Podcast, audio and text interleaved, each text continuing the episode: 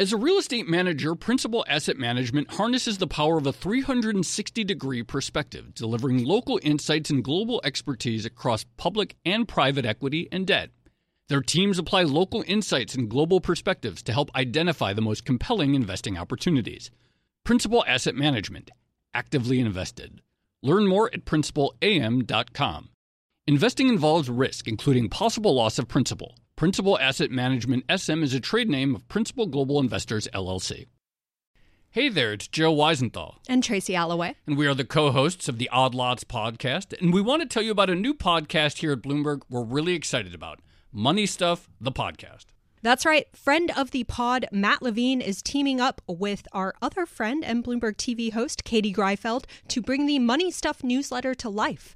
Every Friday, Matt and Katie will dive into all the Wall Street finance and other things that make Matt's newsletter such a hit. You can listen to Money Stuff the podcast on Apple Podcasts, Spotify, or wherever you get your podcasts.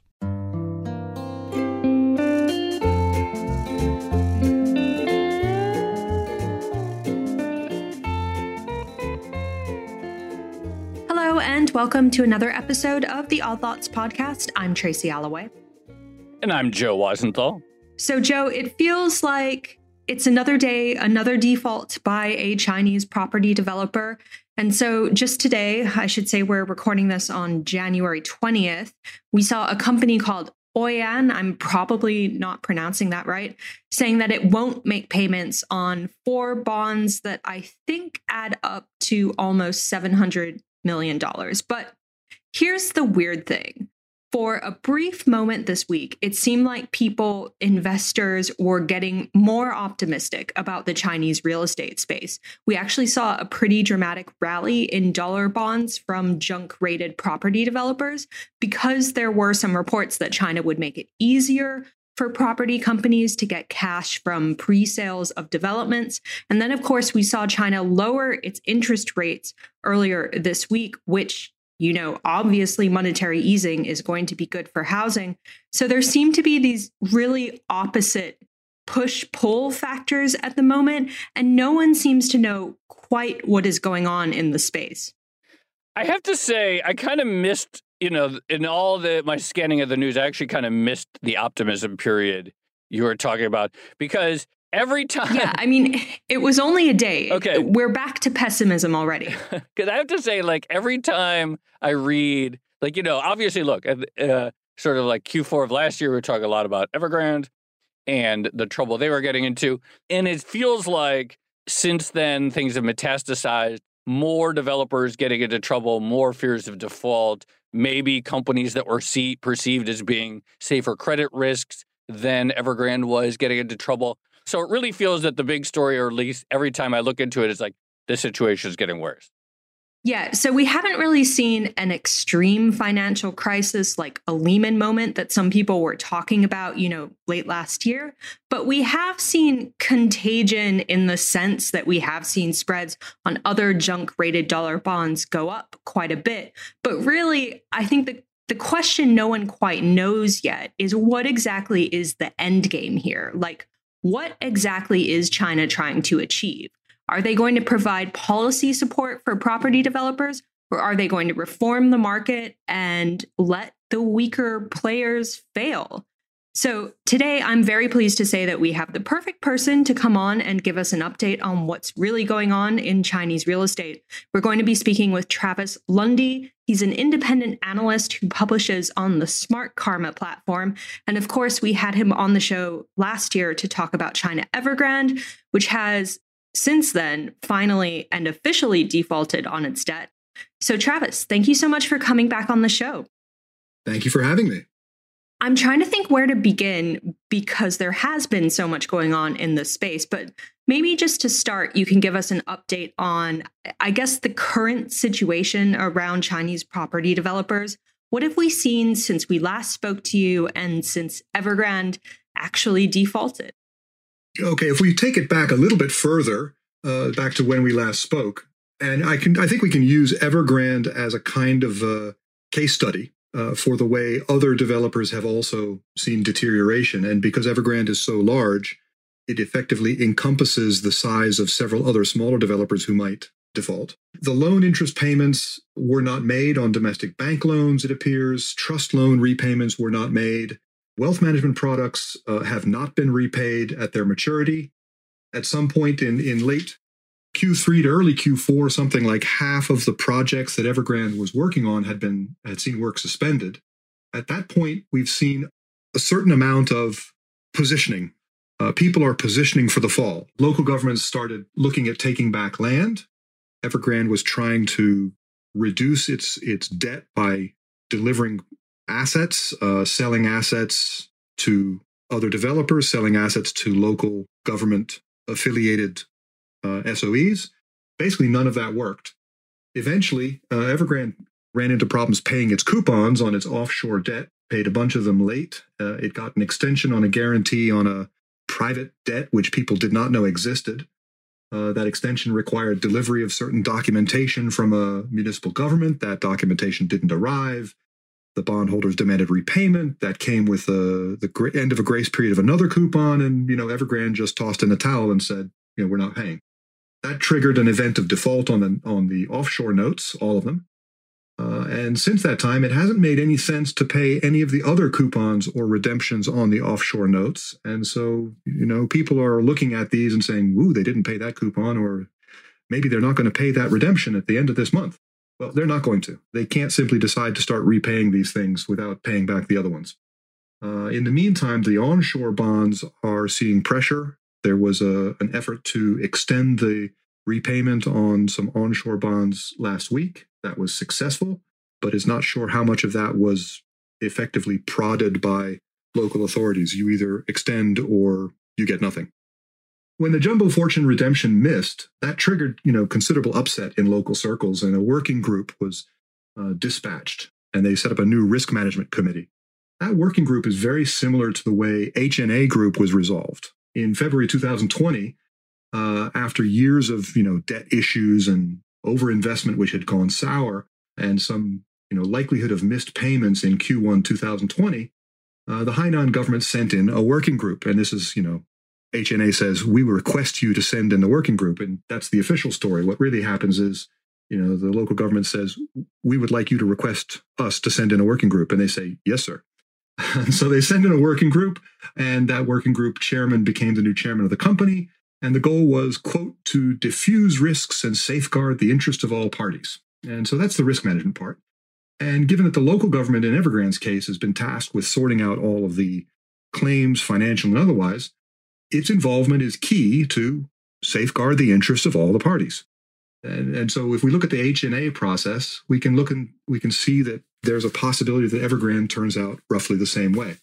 HNA basically went into a kind of suspended animation. Bondholders didn't know what was going on. Non strategic assets, uh, which could be sold, were sold to non local parties. That raised a little bit of cash. The local operating businesses continued running and, you know, at a negative earnings rate.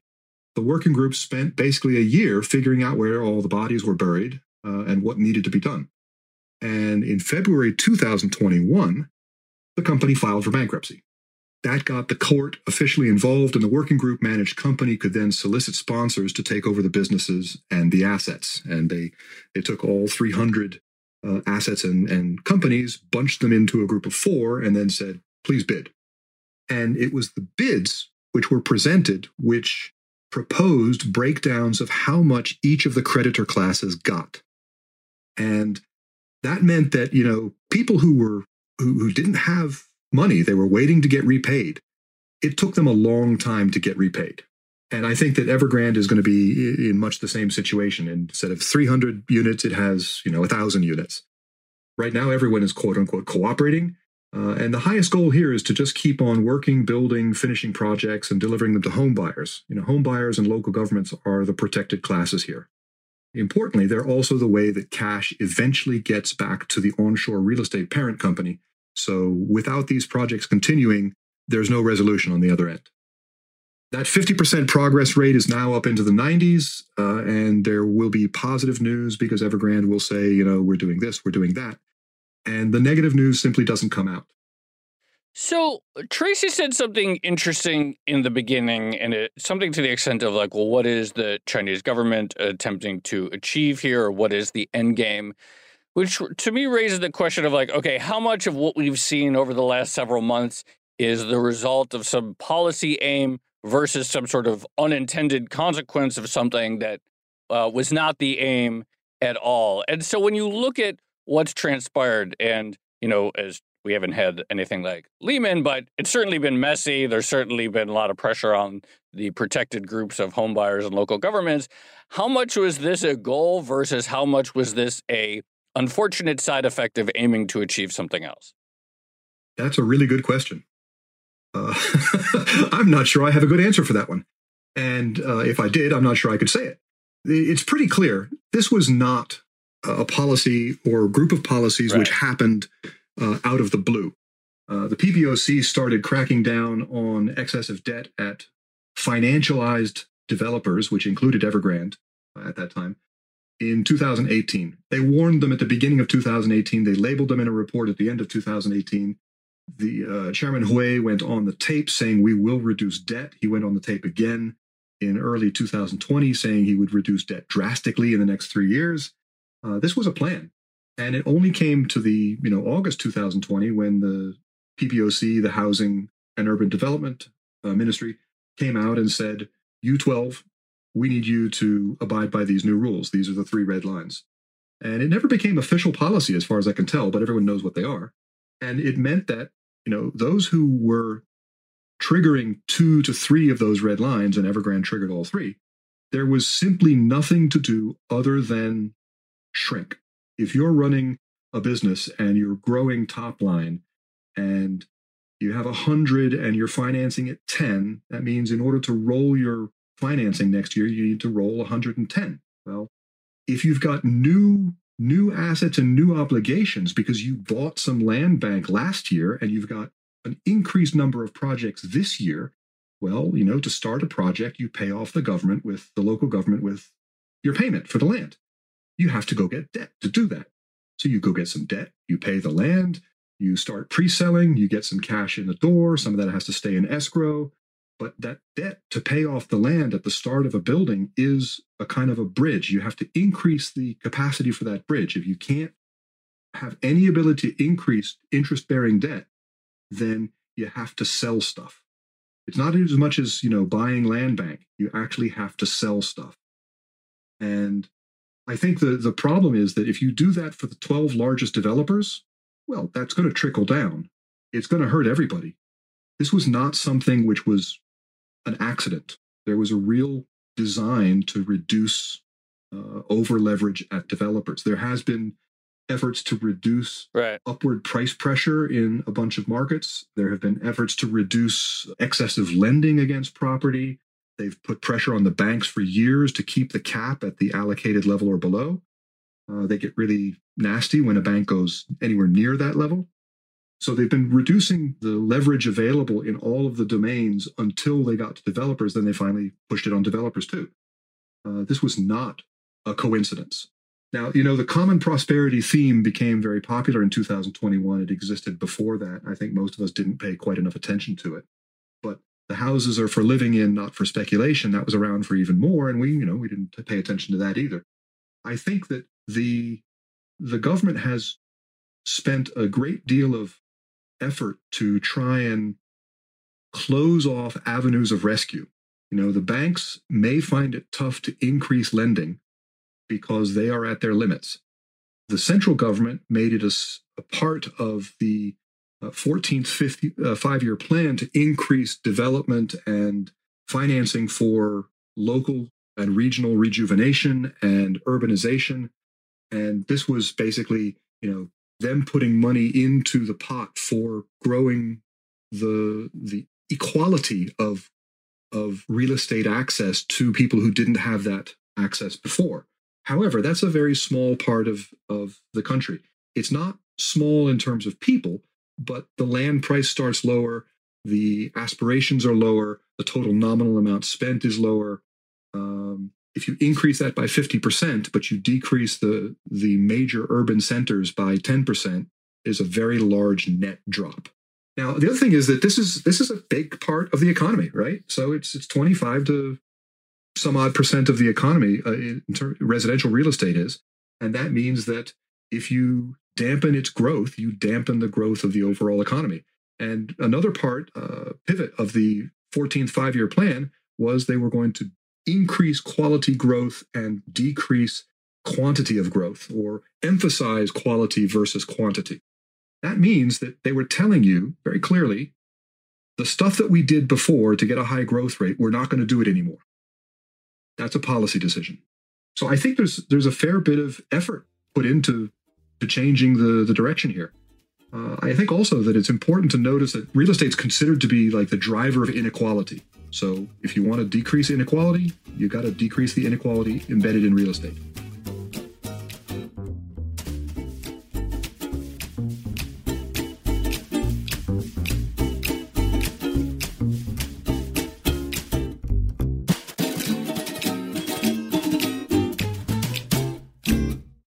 As a leading real estate manager, Principal Asset Management harnesses the power of a 360 degree perspective, delivering local insights and global expertise across public and private equity and debt. Our experienced teams are uniquely positioned to uncover compelling opportunities in today's market, giving our clients an exclusive advantage. Principal Asset Management actively invested. Learn more at principalam.com. Investing involves risk, including possible loss of principal. Principal Asset Management SM is a trade name of Principal Global Investors, LLC. Hey there, it's Joe Weisenthal. And Tracy Alloway. And we are the co hosts of the Odd Lots podcast. And we want to tell you about a new podcast here at Bloomberg we're really excited about Money Stuff, the podcast. That's right. Friend of the pod, Matt Levine, is teaming up with our other friend and Bloomberg TV host, Katie Greifeld, to bring the Money Stuff newsletter to life. Every Friday, Matt and Katie will dive into all the Wall Street finance and other things that make Matt's newsletter such a hit. You can listen to Money Stuff the podcast on Apple Podcasts, Spotify, or wherever you get your podcasts. So, I want to get into how real estate actually impacts all the various parts of the economy, including things like local government financing. But before we do, you know, you just described the response to the red lines policy, which was basically I mean, it wasn't nothing, but the only thing that developers could really do is try to shrink, sell off assets. I'm wondering, you know, even if they sell off assets, they still have these massive liabilities that they need to fund somehow. And given all the uncertainty in the market, it seems very unlikely that a lot of foreign investors are going to step in to buy those dollar bonds. So I'm curious, how are real estate developers actually funding themselves right now? Uh, Evergrande spent much of 2021 extending the terms on its non interest bearing liabilities. So if you look at the interest bearing liabilities, they actually shrunk from December 2020 to June 2021. If you look at the the commercial bills or the uh, trade payables, those increased. So uh, the debt numbers, which was the interest bearing liabilities portion, uh, that actually shrunk, and they made their target of shrinking debt by 150 billion RMB. But that's that's doesn't help anything. If you put more suppliers on the hook and they stop working for you, then you can't finish your project. And that's what happened in uh, the second half of 2021 if we ask ourselves what can replace the foreign funding, that's a good question. So far, uh, I think in, in this year, there's something like $36 billion of redemptions of uh, US dollar debt for Chinese developers. That's a fair bit. That means that that money's got to come from someplace else. It's not clear to me that banks will want to increase their lending in order to repay that they're already under pressure to not increase. If you look at what the NDRC said as a side note to the 14th five year plan uh, last year, uh, it was very clear they were going to crack down on the unconstrained growth of local government debt and hidden debt. And they were going to emphasize prudent fiscal rotation rather than uh, monetary easing in the sector and in the growth mix of the economy. And uh, Li Keqiang came out and said 6%. People had been expecting a higher number, it had always been a higher number, and he came out with a lower GDP target for 2021. Now, it ended up higher than that, according to the stats, but the willingness to accept a lower target was seen as proof that there was a goal to to crack down on on the excesses of the quantity of growth versus quality of growth problem. In this case, it's tough to see who picks up the slack. If you look at foreign markets, uh, you know, the European markets or US markets, when the end user stops buying, usually it comes out to longer, uh, more patient money buying at a discount. Oftentimes, that's some kind of private equity venture where people pool their funds together, either incorporated or in a, a very professional fund, buy the assets and rent them out and hope that they can wait for five years and sell them at a at a markup. In August of 2021, the government basically ordered the entity which approves funds to stop approving private equity funds in the residential real estate market because, obviously, housing is for living in, not for speculation. And uh, that means that you won't see non developer companies coming in to buy these projects unless they can convince people that the project which they buy is for the betterment of the company. Maybe they buy a project and develop an asset and turn it into dormitories or something like that and they can convince the local government that it's the appropriate thing to do to further you know the development of the local economy it's basically going to come down to soes and soe developers uh, financing the purchases of assets from troubled developers and the other place is going to have to be, you know, end users are going to have to step up. And right now, you know, for the longest time, China has had a, a real estate market which was you know, characterized by prices go up and demand goes up, prices go down, demand goes down. Uh, it's a combination of a Giffen good and a Veblen good, depending on whether your status is, you know, housing is a staple or housing is a luxury. In this case, the government has warned, you know, pretty clearly, we don't want you to speculate. So there goes the Veblen good they've introduced the concept of a property tax, and the property tax means that everybody's ownership gets registered. There are a whole bunch of people out there who don't want to be known as the owner of five different properties. And if you're a, if you're a communist party cadre in some regional city uh, where you you purchased a bunch of properties uh, at a very low price, and uh, now you're the owner of those properties, and it's really great, and you are independently wealthy because you, your dog, your three year old daughter, they all own properties. Uh, you don't want to have the property tax come in and suddenly have to figure out what to do. And if that happens, then that actually creates, you know, another problem. Currently, the developers aren't selling as many properties as they want to, and if uh, luxury buyers and you know savings buyers, investment buyers can't buy multiple properties anymore, because of a they want to discourage speculation, then that reduces the total, you know, new home sales. And a property tax would invite increased secondary home sales. That's not a great thing for the market. And it's honestly not a great thing for local governments because local governments make their nut by selling land to new property development. And if low, if new property development stops and the rotation comes from secondary property market where you know must must sell holders transfer to new people well the local government doesn't take a cut of that yeah. so it's not sure where all this money's going to come from It's so it's so interesting. We just did an episode recently on the lack of inventory in the U.S. housing market and the sort of rise of small landlords, people who might own one to three or four homes, and the same issue of like in states, California being the big one, where there isn't much of a tax on property, you just get incentivized to hold.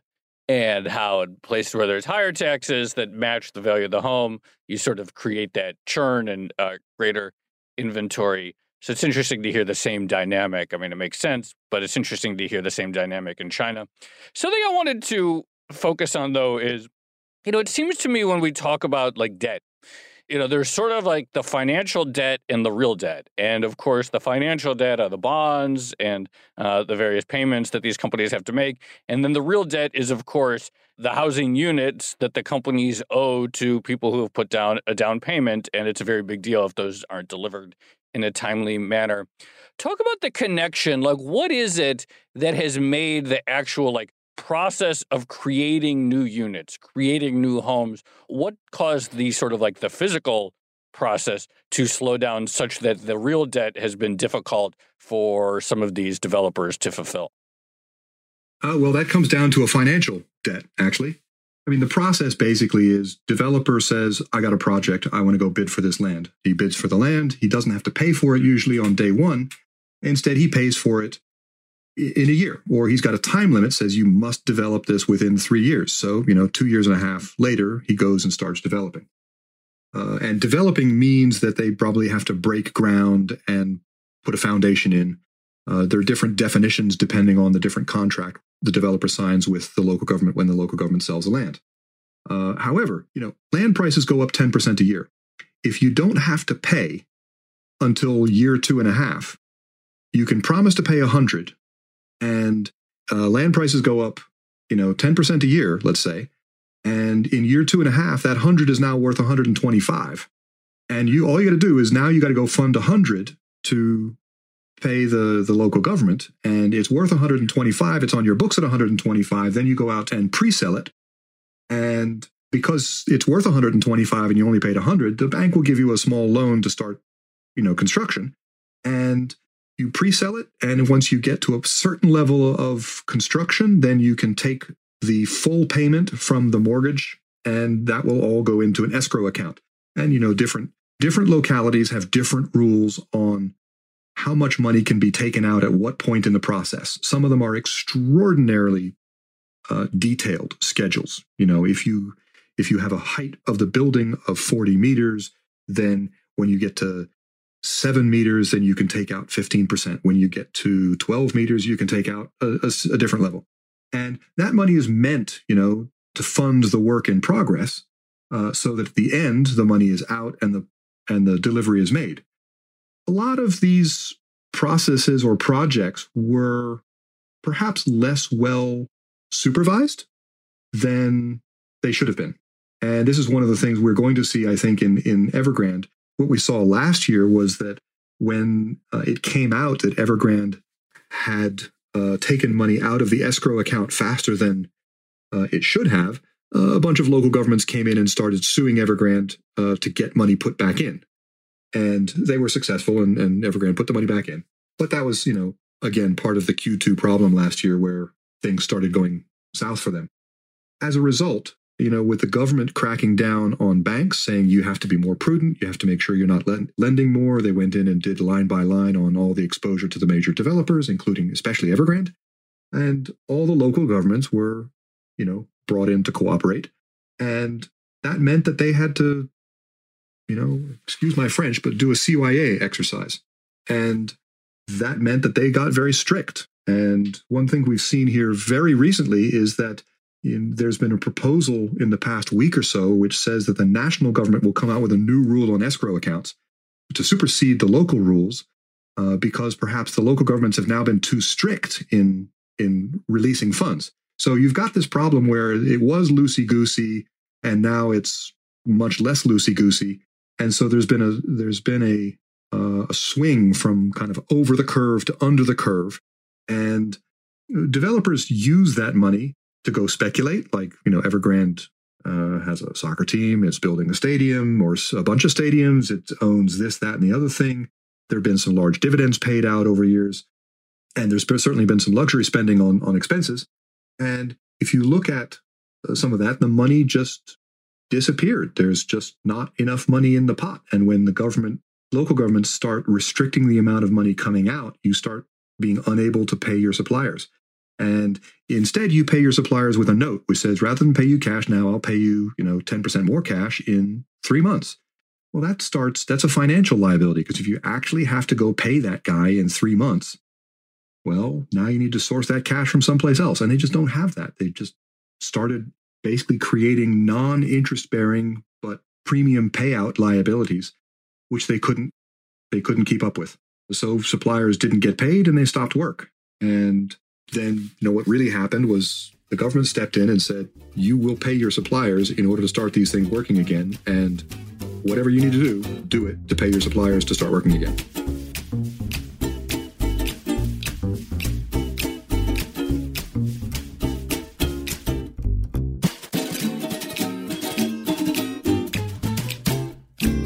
As a leading real estate manager, Principal Asset Management harnesses the power of a 360 degree perspective, delivering local insights and global expertise across public and private equity and debt.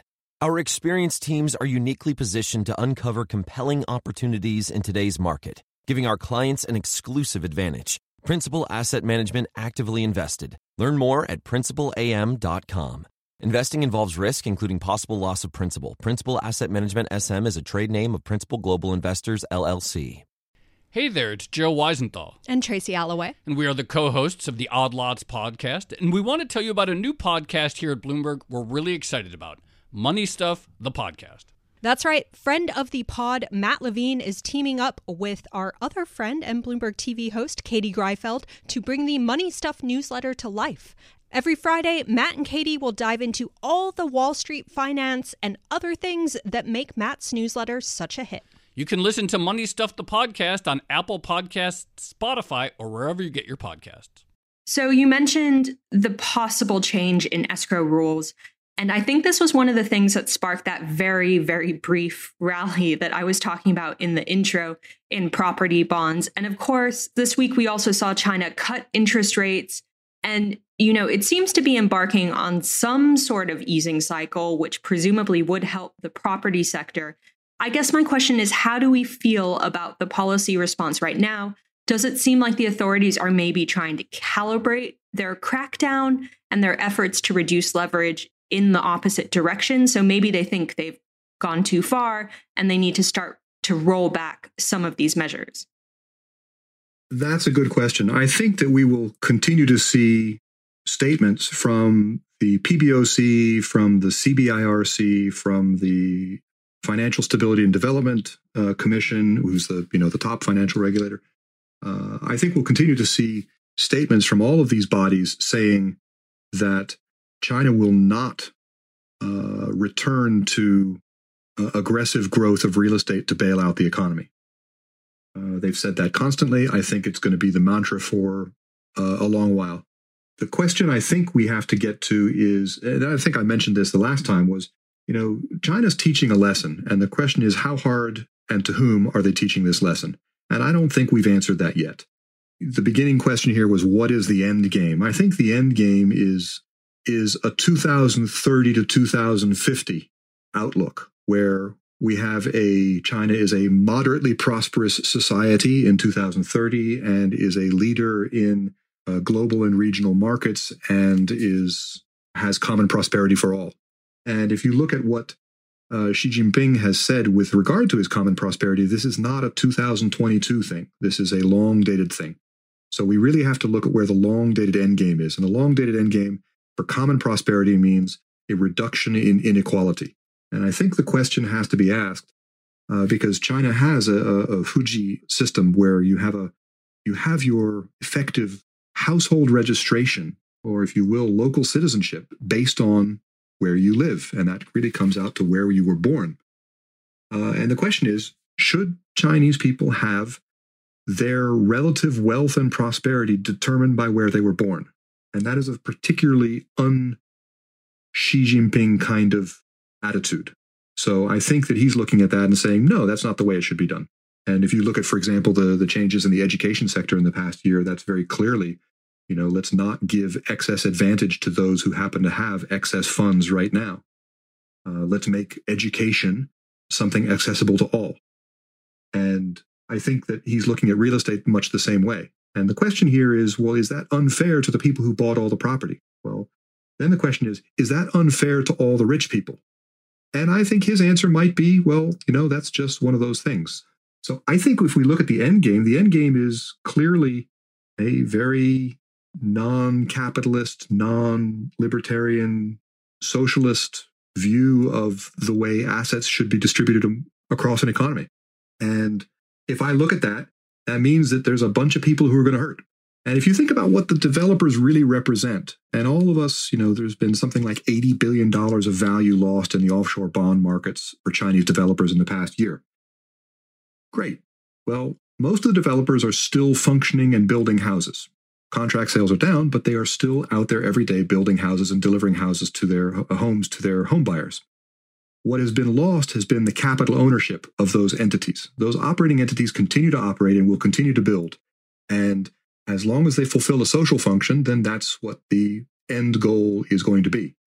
Now, capital owners and capital providers are going to take a big hit here. They already have, and I don't see it getting much better. But you don't see such pain that they have to backtrack. And so you talk about a 2030 or what what the end game looks like in the year 2030 to 2050 and real estate is not such an important part of the economy and the wealthy who bought up multiple homes early have taken a hit. Can they I mean I guess the question is can they get there without having to backtrack or would there be so much acute pain in the meantime from people who do have equity in uh, in their own home or so forth such that it becomes untenable to go all the way through without uh, further easing or without further sort of like juicing the sector again.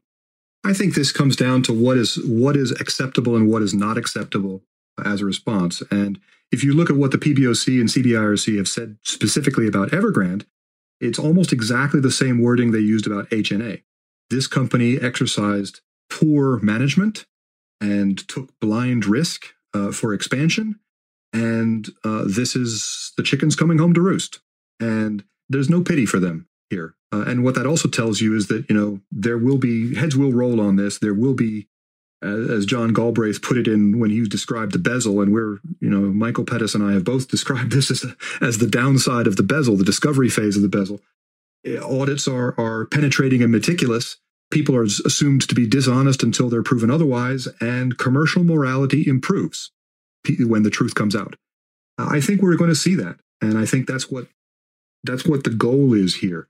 So the, the trick is what is acceptable and what is unacceptable. You know, speculators losing money, that's acceptable. Home buyers in the streets, that's unacceptable.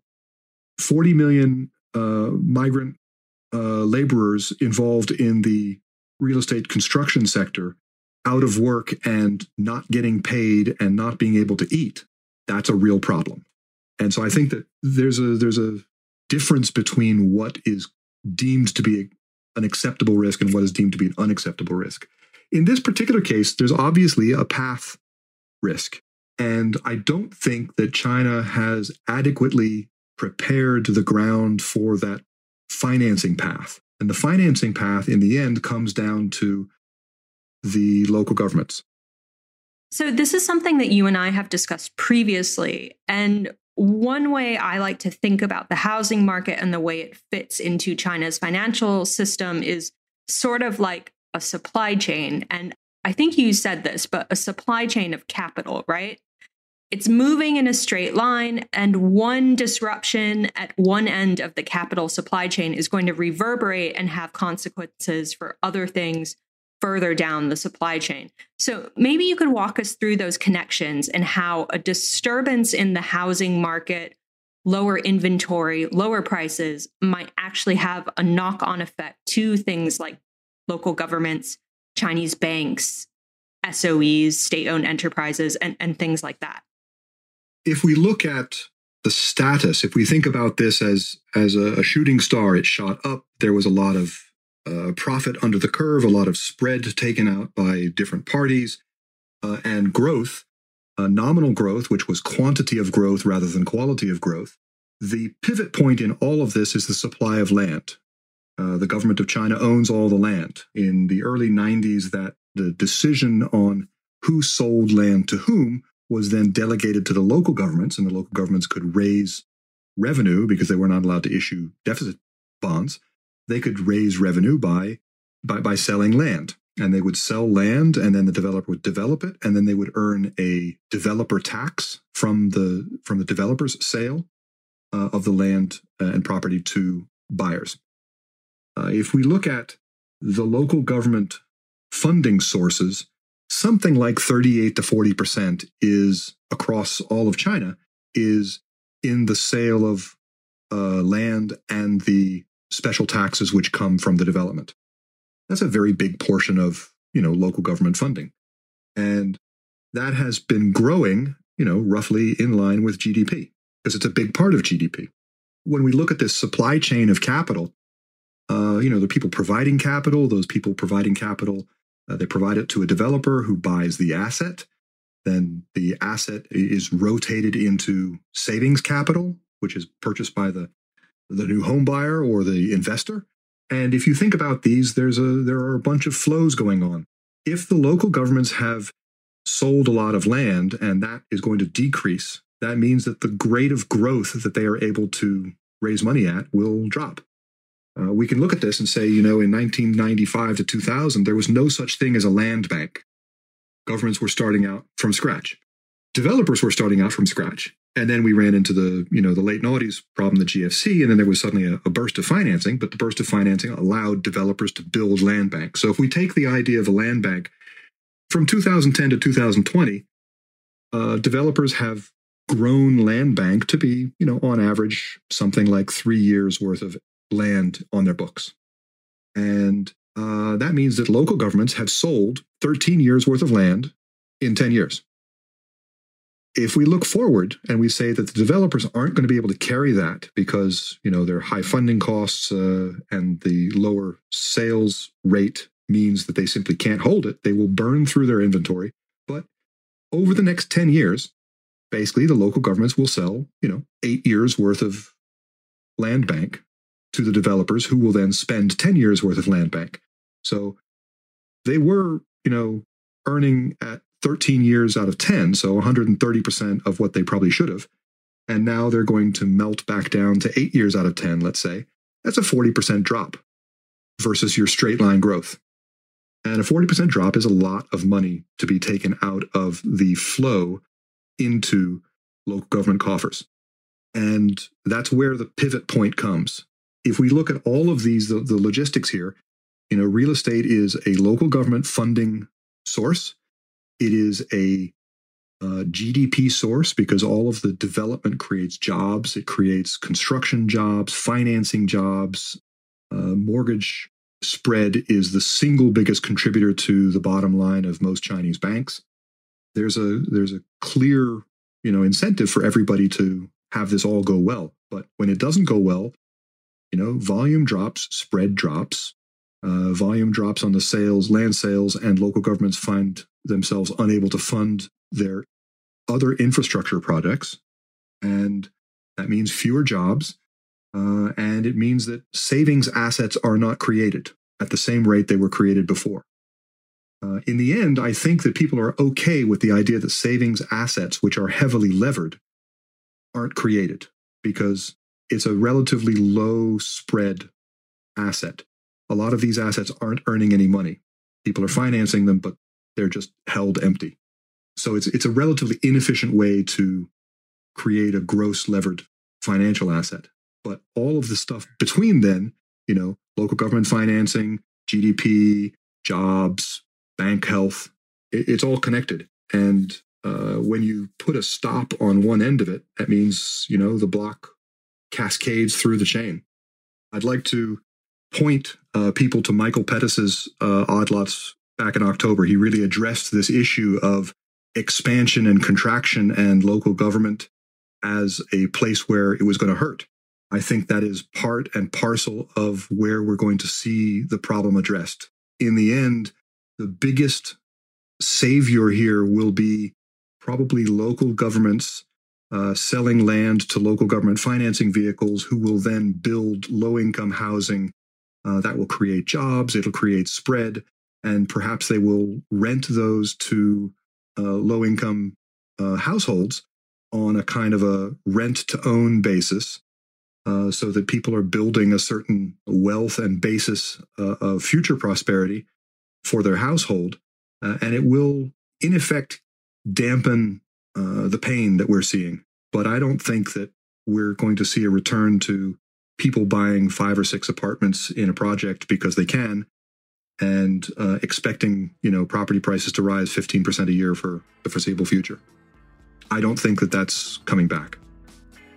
Travis, that was a fantastic explanation and update of yeah. what's going on. Really appreciate you coming back on Odd Lots.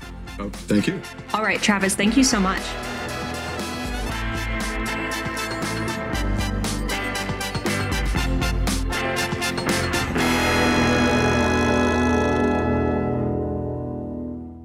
So it's always great having Travis on because he's immensely knowledgeable about pretty much any space you throw at him. But I thought, in particular, what was interesting in that, well, I thought the thing that stood out in that conversation was the emphasis on changing the quality or the makeup of China's growth. The idea that you don't want to have financialized growth anymore or not as much of it. You don't want growth that's driven by asset price inflation and debt and leverage.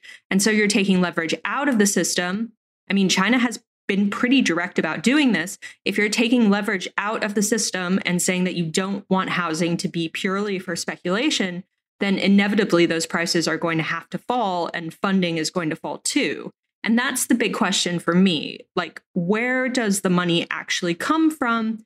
And how much of it will be available? Because that's also going to dictate where house prices actually end up.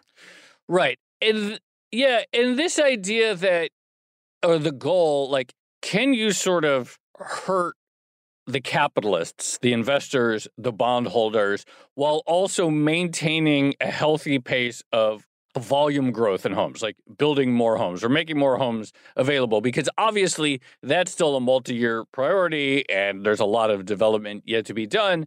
And as he described it, like the existing system was very friendly to capital. There were all these ways to, I don't know if game is the right word, but let's say make easy money. And the example of, okay, you buy land from the government at X, but you don't have to pay it for, for a while. And then by the time you do pay it, it's up 25%. And then you can take money out of the system by the time you've like done a little bit. And so essentially, like there's the leverage. And the question is, can you keep up that same pace of home creation while making it less capital uh, friendly is like a really interesting thing to watch. Yeah, well, I thought the idea of China sort of killing two birds with one stone by building low income housing that will hopefully replace some of the lost inventory. Yes. That's a really interesting notion. And it makes a lot of sense from a policy standpoint. So it'll be interesting to see whether or not we actually see that now it's kind of interesting that like in any economy anywhere around the world like especially these days it's like whether the US or China like there is this demand for more house like more home volume like people want and yet you know you don't really see modern governments talk at least in the, you know at least in the west talking about like the number of new homes built as a major major measuring stick. You know, in the U.S., they'll talk about like wages and job creation, etc. But no, I've never heard like a politician say like, "Oh, well, we built two million homes under my watch, or we built a million. You know, but it it would be intuitive, and so it'd be interesting if China, with its more sort of top-down policy, can just sort of like manufacture homes in a way that's separate from the capital markets process. Totally. It makes a lot of sense from a policy standpoint. But yeah, you're right historically it just hasn't been emphasized. Yeah. Although I think in the UK politicians do make housing supply quite a talking point. Um, but maybe that's yeah, maybe that's a conversation for another day. Shall we leave it there? Let's leave it there. All right. This has been another episode of the Odd Lots podcast. I'm Tracy Alloway. You can follow me on Twitter at Tracy Alloway. And I'm Joe Weisenthal. You can follow me on Twitter at The Stalwart. Follow our guest, Travis Lundy. He's at Travis Lundy Asia. Follow our producer, Laura Carlson, at Laura M. Carlson. Follow the Bloomberg head of podcast, Francesca Levy, at Francesca Today. And check out all of our podcasts at Bloomberg under the handle at Podcasts. Thanks for listening.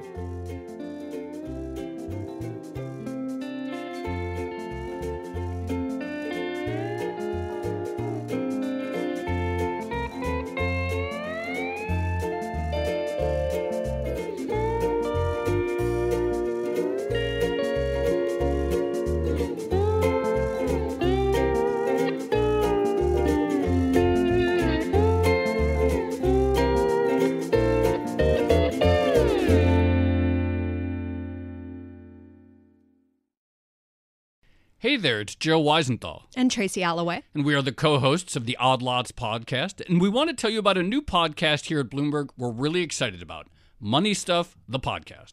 That's right. Friend of the pod, Matt Levine, is teaming up with our other friend and Bloomberg TV host, Katie Greifeld, to bring the Money Stuff newsletter to life. Every Friday, Matt and Katie will dive into all the Wall Street finance and other things that make Matt's newsletter such a hit. You can listen to Money Stuff the podcast on Apple Podcasts, Spotify, or wherever you get your podcasts.